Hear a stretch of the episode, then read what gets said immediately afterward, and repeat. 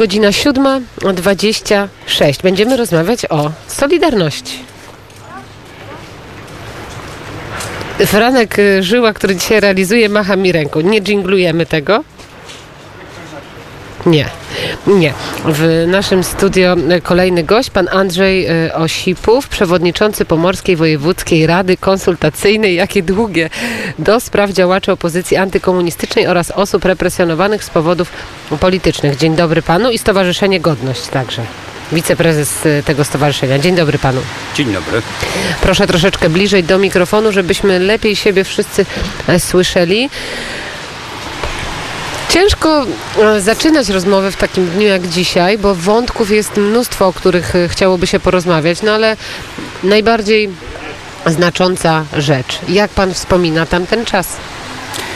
Dla mnie to był szczególny okres w życiu, ponieważ y, mo, moja żona była w ostatnim y, miesiącu ciąży synem Adamem, który się urodził 7 września. Dlaczego o tym wspominam? Bo musiałem żonę zostawić w domu. Zostałem szefem strajku w przedsiębiorstwie robót kolejowych numer 12 w Gdańsku. Było to duże przedsiębiorstwo budowlane z siedzibą Grunwaldzkiej Kołobrzeskiej w Oliwie naprzeciwko hali Oliwia. Miałem wtedy 27 lat i załoga wybrała mnie przewodniczącym komitetu strajkowego i delegatem do MKS-u w Stoczni Gdańskiej. I spędziłem od 16 sierpnia do 31 sierpnia jako delegat swojego zakładu i szef komitetu strajkowego w PRK 12 y, wszystkie dni. I te dni wspominam jako dni, które y, były pełne troski o ojczyznę, ale przede wszystkim walkę o wolną demokratyczną Polskę, bo to nie była tylko walka o zdobycze socjalne, o chleb, ale wtedy już wiedzieliśmy, że nie można komunistom odpuścić, że chcemy walczyć o wolną Polskę. Ja byłem też uczestnikiem grudnia 70. Jako 17-latek wiedziałem, że komuniści y, mogą tutaj zrobić jakąś przykrość strajkujących, ale po paru dniach strajku zdecydowani byliśmy kontynuować tą walkę. A co pan pomyślał, kiedy 16 sierpnia usłyszał pan o tym, że y, Lech Wałęsa odwołuje strajk? No, dla nas było to duże zaskoczenie zakładów, które jakby czekały to, co się y, zdarzy w Stoczni Gdańskiej, kiedy tu strajk trwał od 14.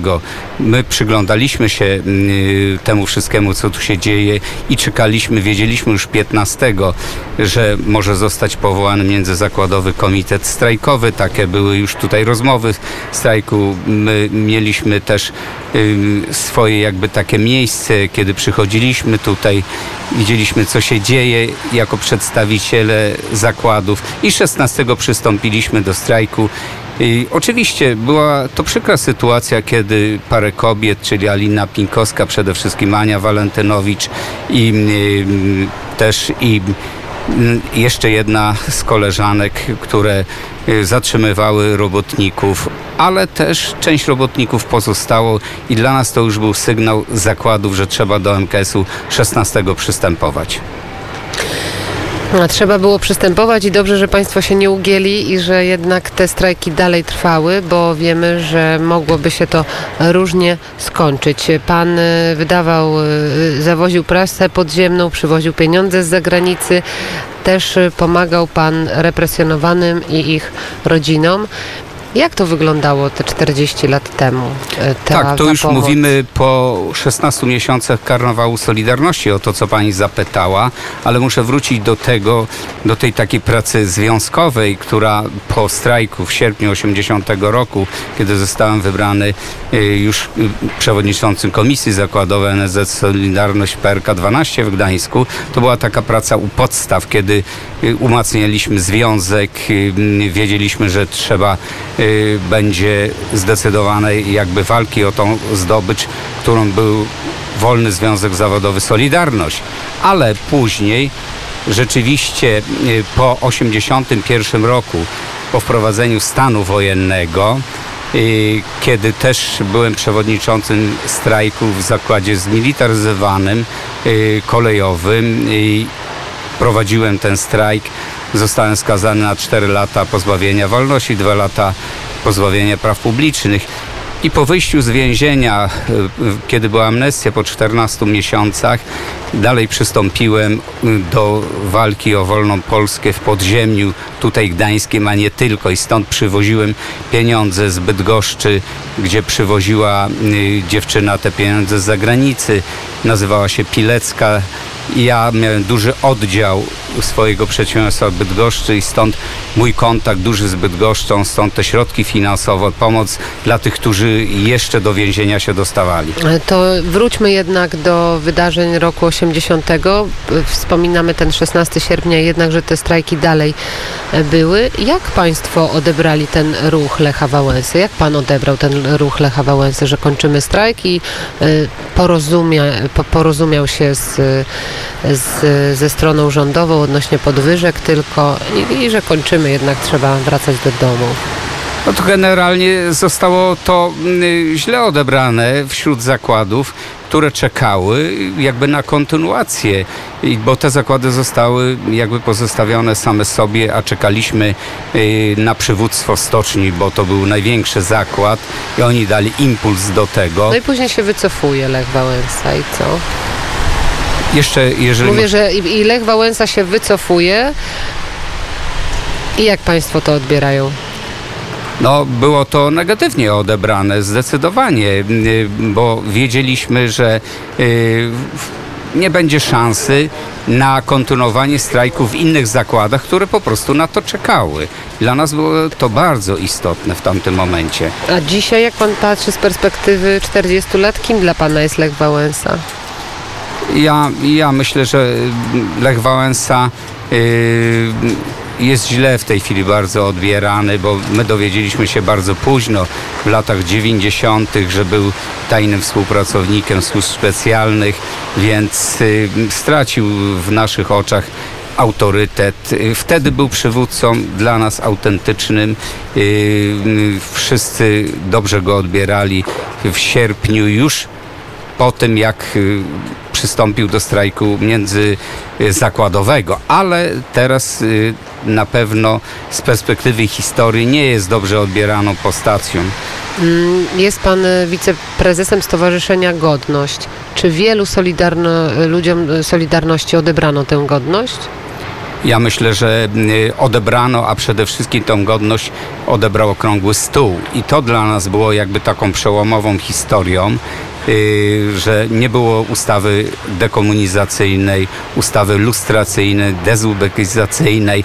I wtedy y, bardzo źle odebraliśmy ustalenia okrągłego stołu, którzy utrwalił jakby komunistów tutaj. Ja e, Panu Andrzejowi Osipowi pokażę pewien plakat, który wczoraj znalazłam w Studio Wideo Gdańsk. Proszę, niech Pan spojrzy. Gdańsk 80, Solidarność, Magdalenka trochę inaczej. Czy Pan się z tym zgadza, co jest na tym plakacie? Ja myślę, że Gdańsk, 8, Gdańsk 80 y, to na pewno jest y, jakby biała część historii, a 89, jeżeli to na, Środkowy palec, tak taki pokazany. środkowy palec, więc moim zdaniem y, rzeczywiście y, całe 90 lata, które nie utrwalały tego, o co walczyliśmy i, mamy pretensje do ustalenia okrągłego stołu. Oby, to, oby ta godność e, nie musiała być już odbierana e, ludziom związanym z Solidarności. Bardzo dziękuję Andrzej e, Osipów, który jest wiceprezesem tego stowarzyszenia, a także działa na rzecz osób e, represjonowanych, na, na rzecz osób, które po prostu wywalczyły nam tę wolność. Bardzo dziękuję za Bardzo rozmowę. dziękuję. Godzina 7.35. To może jak rozmawiamy o tej godności e, to i o wolności, to może posłuchajmy Trebunie Tutki, którzy o tej wolności śpiewają.